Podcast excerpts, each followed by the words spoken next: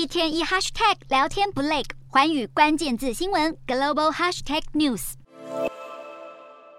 纽西兰从十三号起防疫大松绑，不但完全解除边境管制，入境旅客不再需要提供疫苗或是筛检证明，就连纽西兰国内的口罩令都一并解除。纽西兰民众现在在超市、商店或是飞机上都不必再戴口罩，被俗称红绿灯系统的灯号分级也会完全抛弃。目前只保留两个主要限制，也就是阳性染疫者需要隔离七天，还有人们访问医院跟养老院等医疗机构时必须戴上口罩。不止纽西兰，菲律宾也发出了民众生活逐渐回归正常的信号。菲律宾宣布即日起在户外开放空间不强制佩戴口罩，虽然在室内和大众运输上口罩还是要戴好，但已经是防疫解封的一大迈步。不过，反观越南，因为过去一周每天平均新增两千五百例确诊，而且重症人数也在增加，让越南政府呼吁民众保持警觉。何况疫苗防护力会随着时间下滑，在下阶段大流行依然充满不确定性时，加快脚步接种疫苗变得格外重要。